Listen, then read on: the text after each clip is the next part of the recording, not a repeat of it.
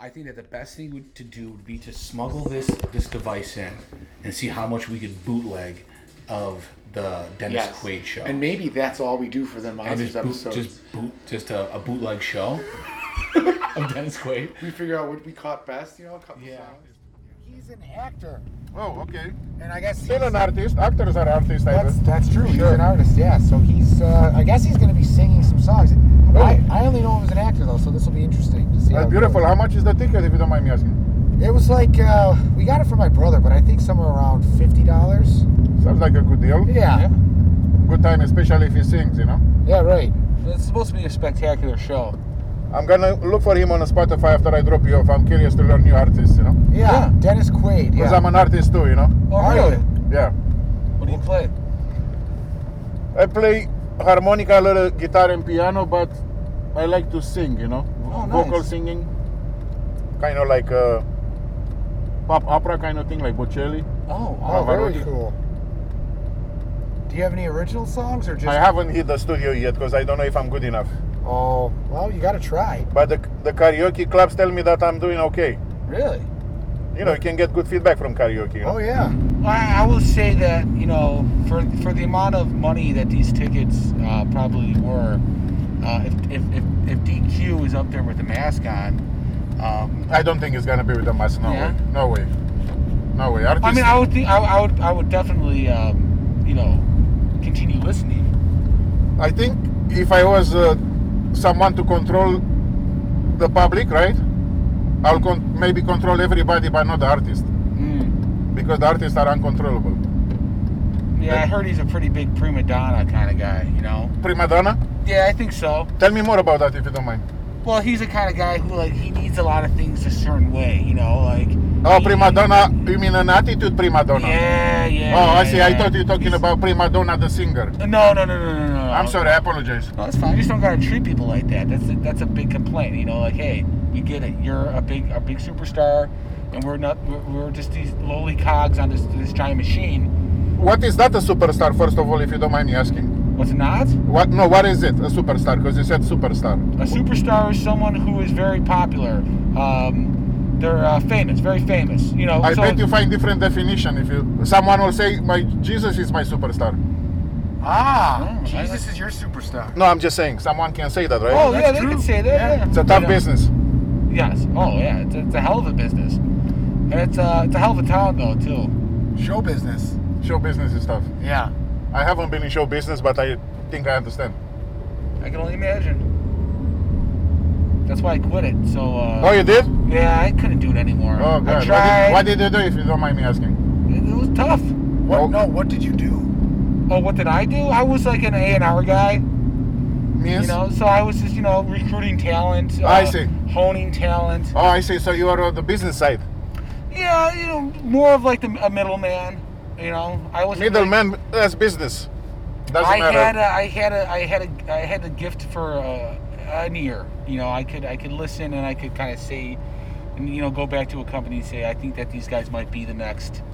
I see. Big thing. okay, so you're also like a visionary then. I, I would hope so. I think that's a very flattering way to put it. But you know, I was just, you know, at the end of the day, just trying to feed my kids. Right. You know, Well, then you had to have the, you had the back surgery, so. this is it then. Yeah, mine. Nessun dorma.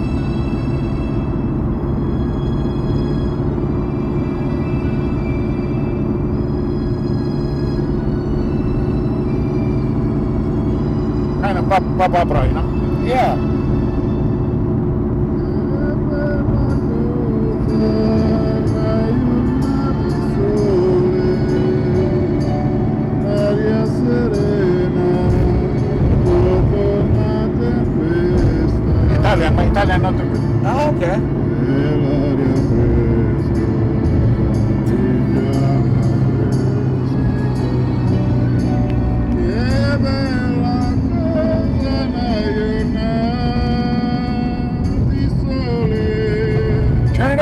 Good, man. I want to be too loud. Alright. I was a little cold too, you know? I'm still cold, you can't hear me. Lovely. Thank you.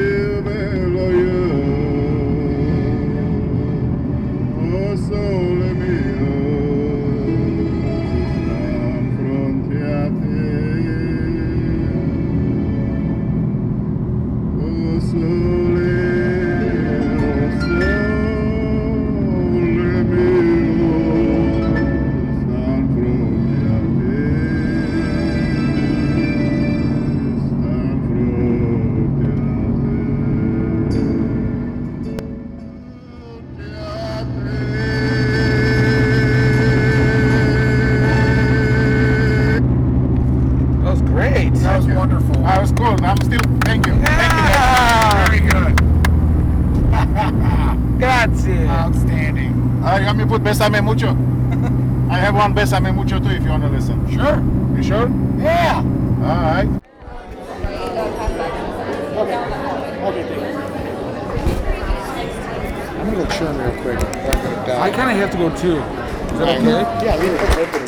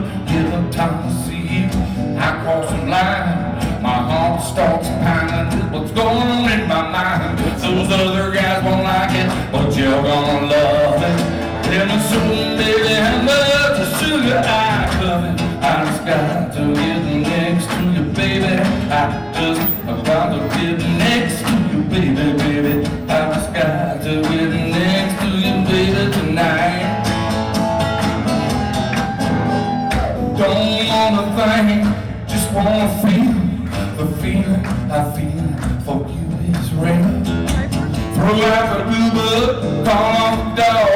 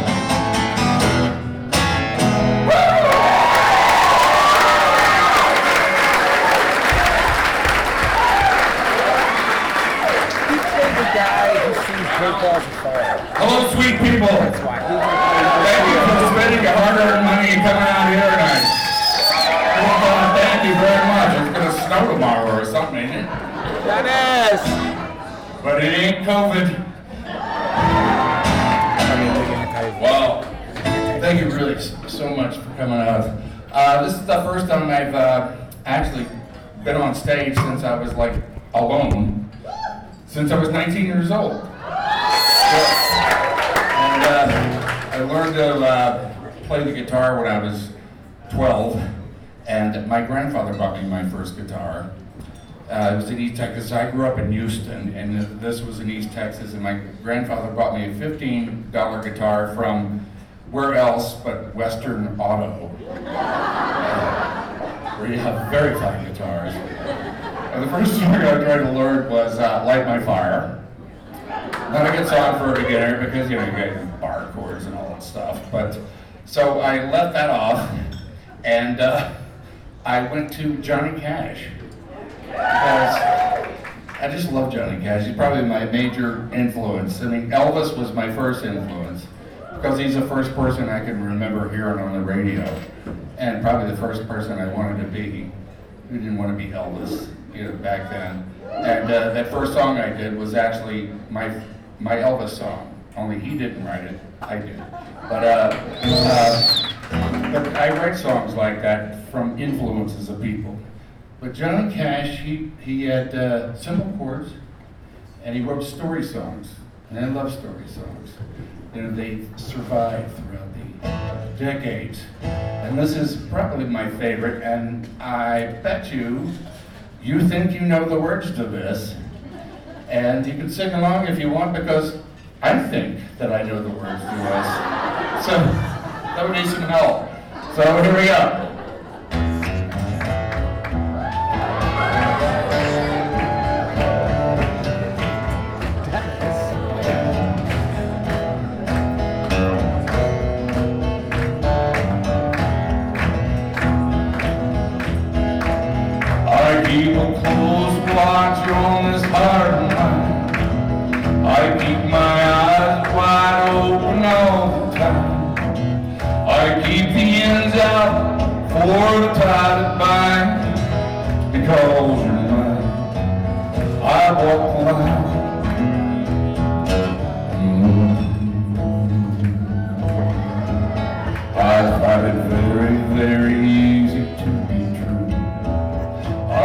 Find myself alone each day's through. Yes, I'll admit that I'm a fool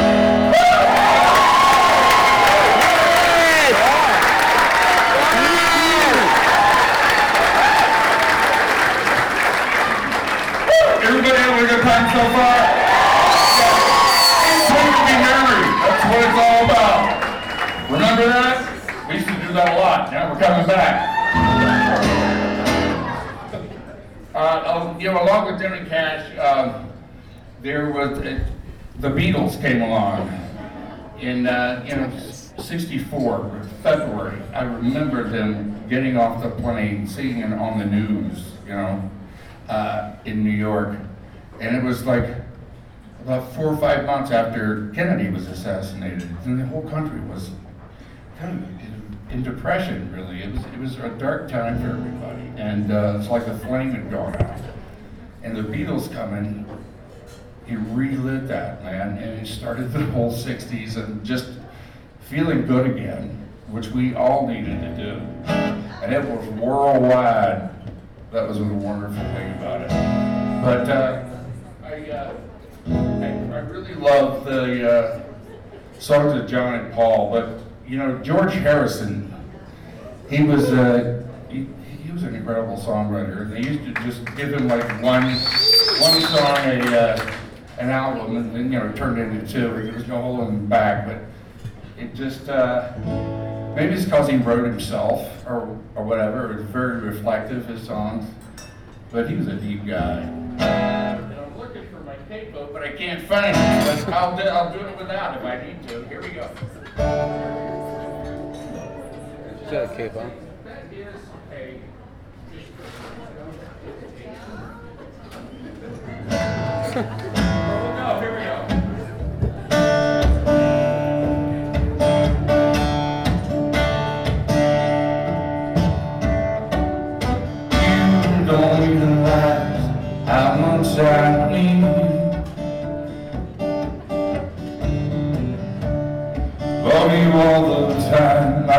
never ever leave. Just come on back and see how much you mean to me. I really need you.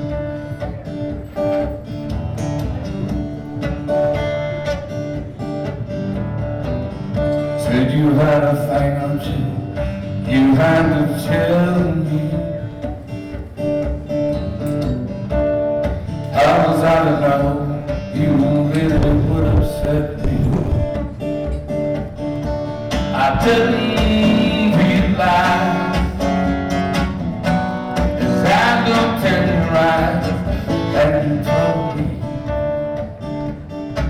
oh yeah, you told me you don't want my anymore. That's when it hurt me feeling like this, I just can't go on anymore.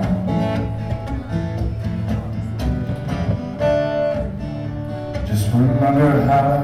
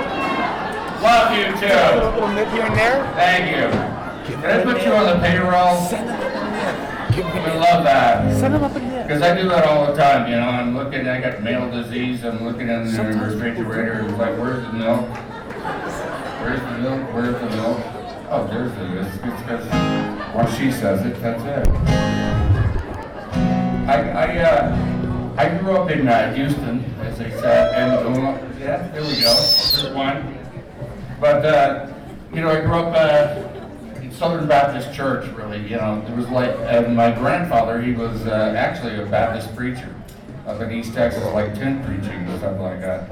And, uh, um, it was, you know, there's a lot of hellfire and brimstone in those, uh, sermons back then, you know? And, uh, it, in fact, we could probably use a little bit more hellfire and brimstone, maybe, I think. I think we're getting it, actually, so. But, uh, anyway, um, my favorite, my favorite story in, in, uh, in the Bible, because the thing about Baptists is that you go out and raise hell six days a week, and they come in and everything was all forgiven, you know, it was like the perfect, perfect thing for me, because I got this good, good man, bad boy thing going on. This is a song about the prodigal son, which is my favorite story, and, you know, the prodigal son, the story, you know, that the son says, hey, dad, give me my inheritance. Dad does, because he loves him, he goes out and he spends it in a year all in sex, drugs, and rock and roll. And he actually, he wakes up with the pigs one morning, and, uh, he, uh, goes back to his dad, and his dad accepts him with open arms. And the older brother is a little pissed off. It's always the older brother. And, uh, you know, he says, what about me? And he says, well, my son, he was lost and now he's found. He was, he was dead, now he's alive. Well, this is the story of the prodigal son here. And it's a song I wrote called Fallen.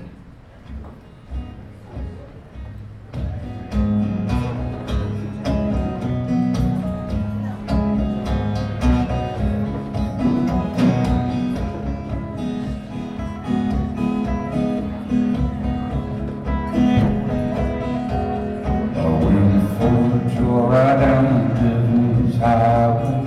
I turned so made by the thread. I was determined that the world was going by. Wound up beside the road, left for dead. Now I'm falling, I'm falling, feeling so low. All I wanna do go back on. Pushing the merch. T-shirts out there, posters. Taught the difference between wrong and right. I was my mama's precious angel. I was my daddy's little man,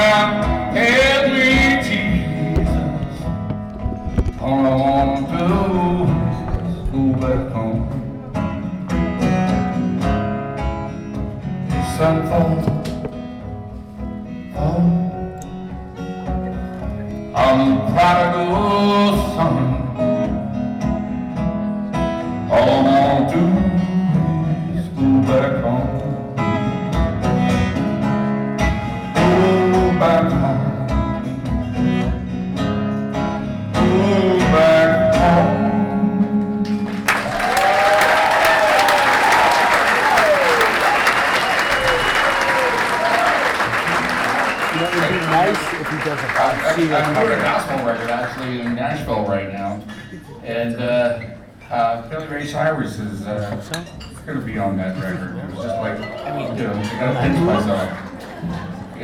Got to call this tour "My Lucky Life" because that's what it is, man. It really is. I, I, I really do have to pinch myself. All the, the uh, things I've gotten to do in life, where life has taken me, you know, and uh, including my other job, which is really been really getting me. I was uh, I didn't decide I, I was gonna be a musician at first, you know, when, like from when I was twelve, because it was my first love. You know, I love music because you can you can play in your in your uh, room, especially it gets you through being a teenager, you know, and it's it's so immediate. And uh, but uh, I got into I was kind of torn, and I got into this class at University of Houston with Mr. Cecil Pickett. I always call him Mr. Pickett, but he was he was my acting teacher. He was my brother's acting teacher as well, and as well as a bunch of people you wouldn't believe that uh, are still out there doing it. And uh, he taught acting as a craft. You know, it was something I I, I really became interested in what made people tick. And that's, that's the way he taught it, you know, like walk, this and that and the other. It was really inspired, but uh, about three weeks into that, I went down to audition at uh, what they used to call coffee houses back in the sixties and early seventies. And for those of you who don't know, it's not a Starbucks. But, uh, it was like an extension of, you know, folk music or whatever. And uh, I auditioned for this lady, you know, singing, doing one of my songs, and she sat there by the door at her desk, just cigarette. And uh, I played, and you know, sweat's coming up and down my, just like right now. It's good. But, uh, I finished, and she said, uh, "What you have is uh, good for living rooms, but you'll never make it." So I uh, went out, put my guitar away in shame, and went out to my 1971 Chrysler Duster, Plymouth Duster, and I threw my guitar in the back, and I said, "Well, I guess it's acting." So I have to thank her because who knows what happened. And in the meantime, welcome to my living room. Cheers. I mean, I, I really, I started out as a songwriter because I knew I'd never shred a guitar, you know, so, uh, I started, it was a defense, you know, and at the time it was like Eleanor Rigby and, uh, you know, all these, these songs.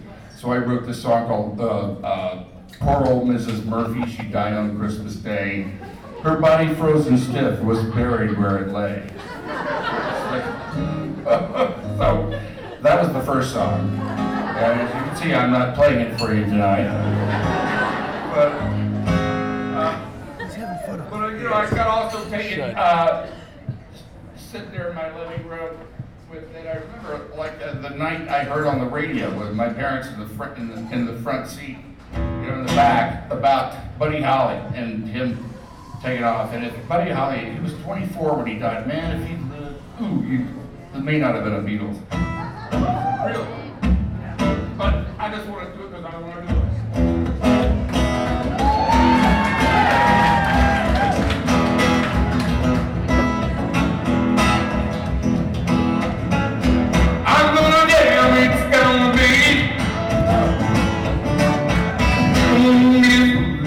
love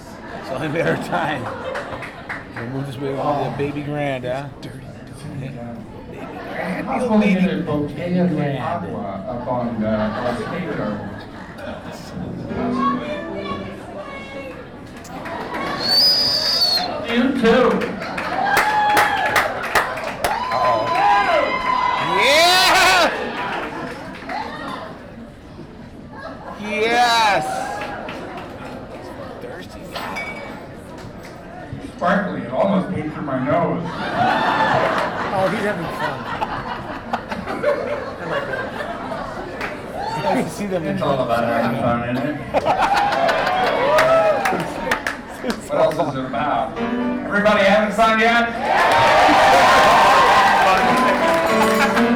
Uh, this is a song for all you bad little boys and girls out there. You know who you are. You know what you did. You know who knows what you did. And you know who you don't want to know what you did. Dennis. Right? But it doesn't matter because this song is not about you, it's about me. Uh, I told you, I have this kind of good man, bad boy thing going on. And when I was doing this little movie called Great Balls of Fire, uh, about some uh, years ago, and uh, it, uh, Jerry Lee was one of my teachers. I didn't play piano before that. And then uh, there was this black blues dude, uh, Booker T. From Memphis, Tennessee. He was he taught me the blues, and Lee was over my shoulder the entire time, going, You're getting it wrong, son."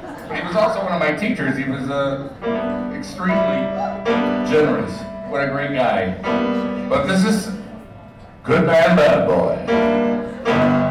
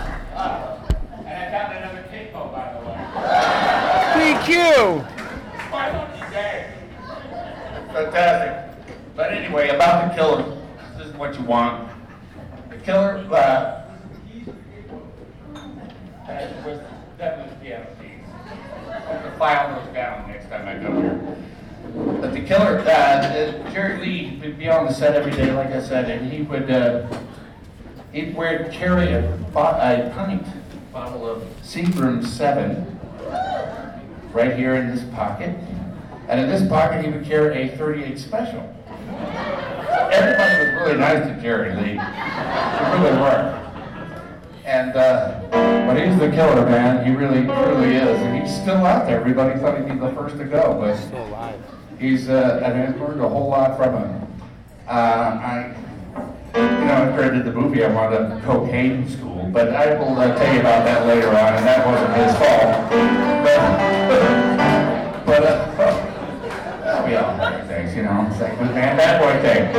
But here we go.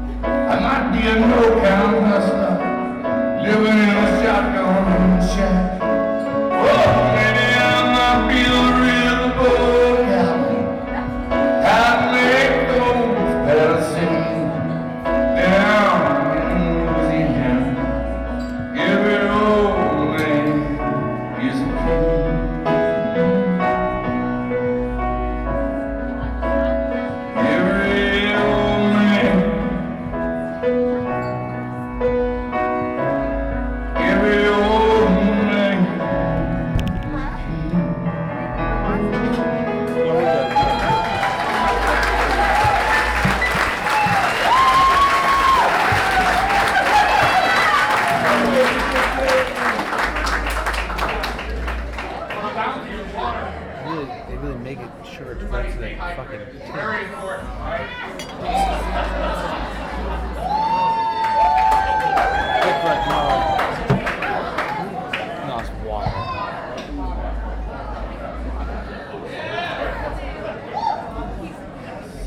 Shoot one of these. Thirsty. Oh my. And thank you so much, people, for coming out here tonight. Thank Yeah, Chris and Amy, huh? They wrote something like, I mean, amazed. It's, it's like a song and, you know, the girls and stuff, and they're so talented and, uh, they're so real. It's, uh, my wife and I recently moved to Nashville and I just love it there.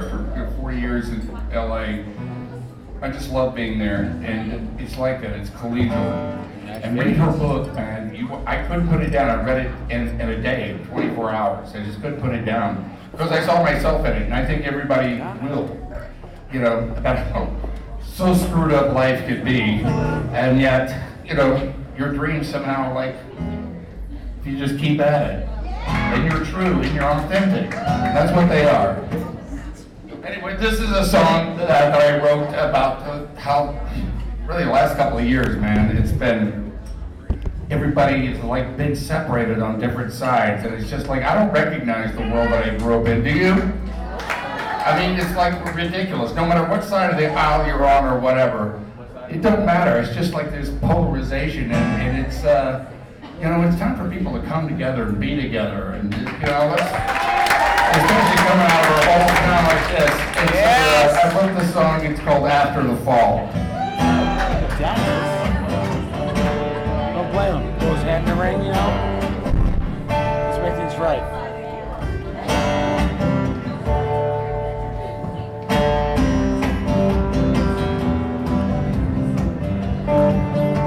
Definitely a bit stronger. After the fall, Thick red. how does it feel after the fall? Hard red. How does it feel to be on top of the world and feel like nothing at all? And nobody cares. Good don't get you anywhere. Who said this world was ever fair? Coats the mouth.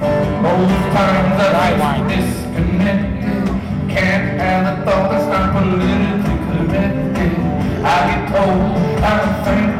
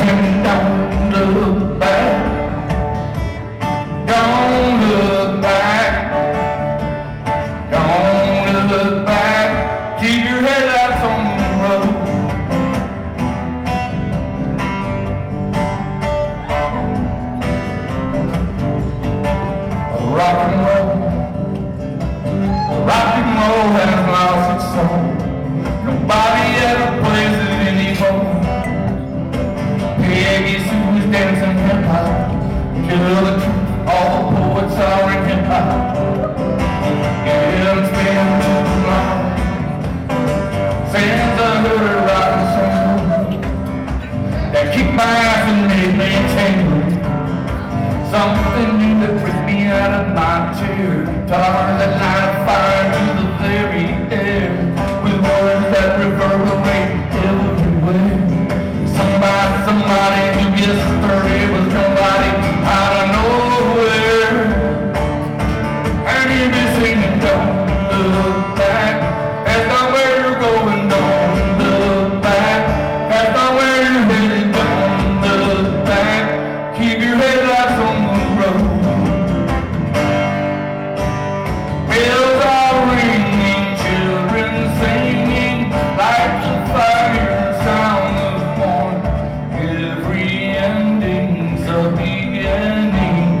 in thy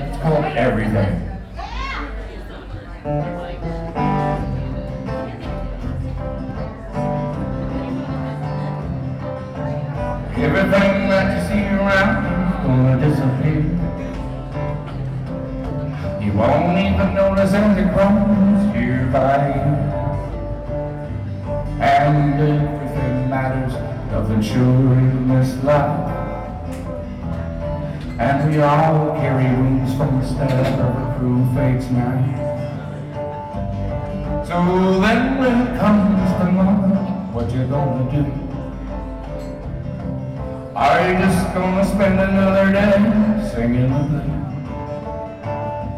Are you gonna have to hang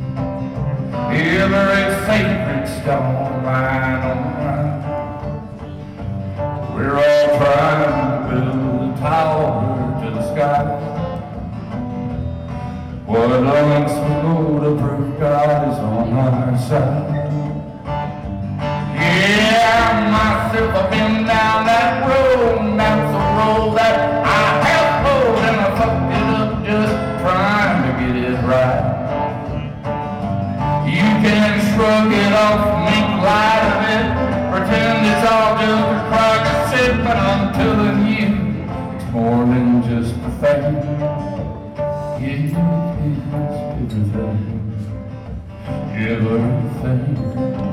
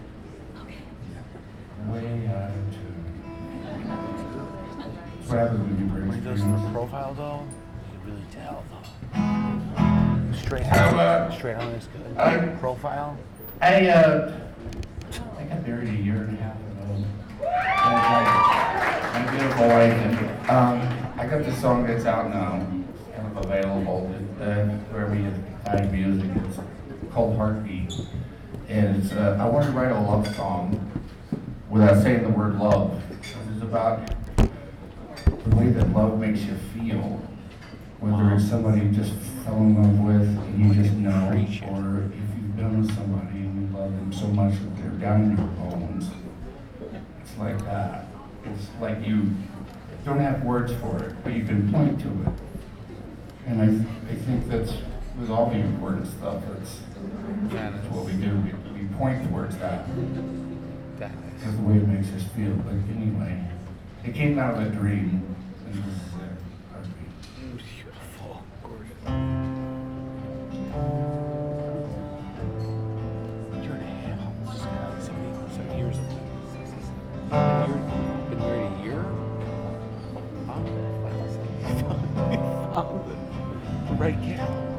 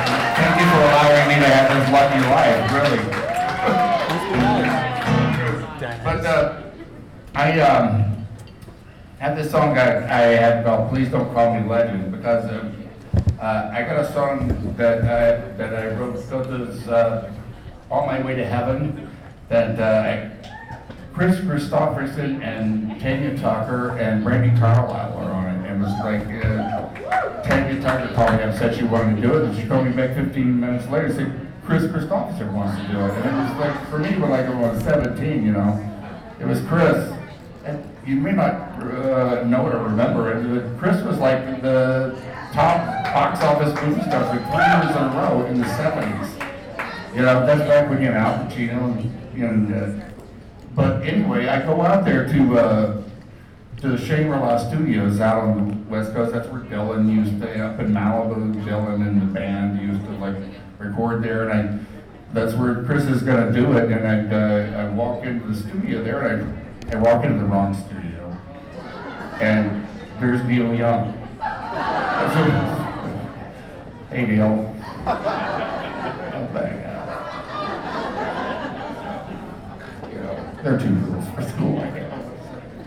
But I go in and there's Kris Kristofferson doing my song, man, and it was like, God, he's the most wonderful person. What a soul.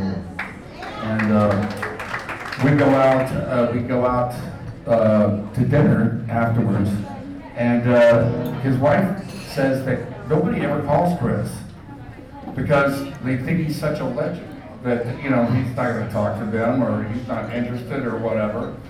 And so uh, I got his number, uh, and so I'm going to give it all to you so everybody can call Kris. Tell him how much that he still he needs to hear it, you know. So I went home that night and I wrote this song uh, called "Please Don't Call Me Legend."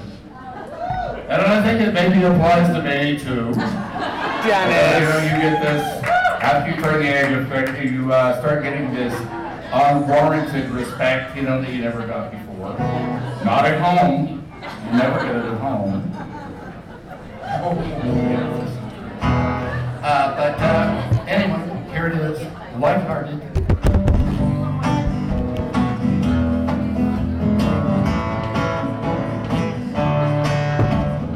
Please don't call me legend. A humble life's not for. It's got a beginning, a middle, but there still ain't no end to what I might get to. I might just climb over in the Himalayas, plant a flag on a planet or two. But if you call me legend again, please wait until I'm in my tomb.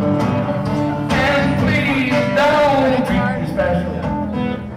It makes me feel alone. How can I be the simple person that I've always been? You put me up on some throne. I'm quite capable of making my own mistakes, and I'm not afraid of failure. If you call me legend again, I might just have to see you later. Booze and everything here. Booze got booze in. It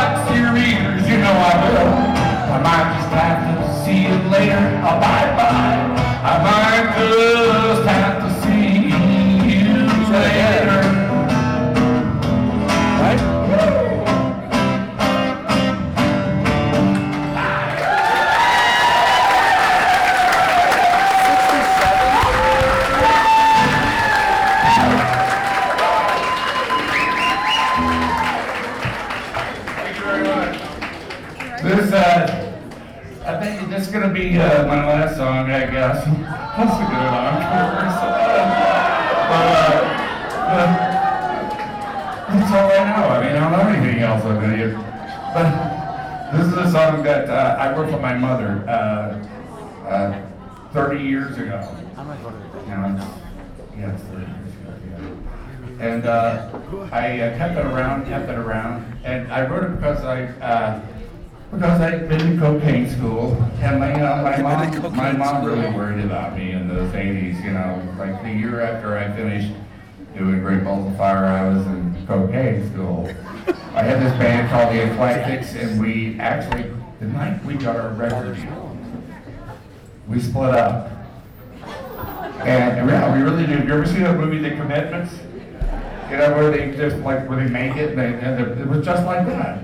And uh, the next day, I was in cocaine school, and you know, basically, I was the reason we broke up. I just could not have my shit together. I just did not. And, uh, but my mom worried about me, and uh, everybody should be so lucky to have a like a mom. But I, I, I mean, you know, she was uh, like the greatest. She was my rock. I don't know where my And she passed about a year and a half ago. But, uh, you know, it's, uh, uh, she would embarrass me to no end, you know. She'd say stuff like, you know, they, uh, were drilling for oil in Russia and, uh, they had a hole in the ground and they pulled the pipes out and, uh, they heard screams. They found hell.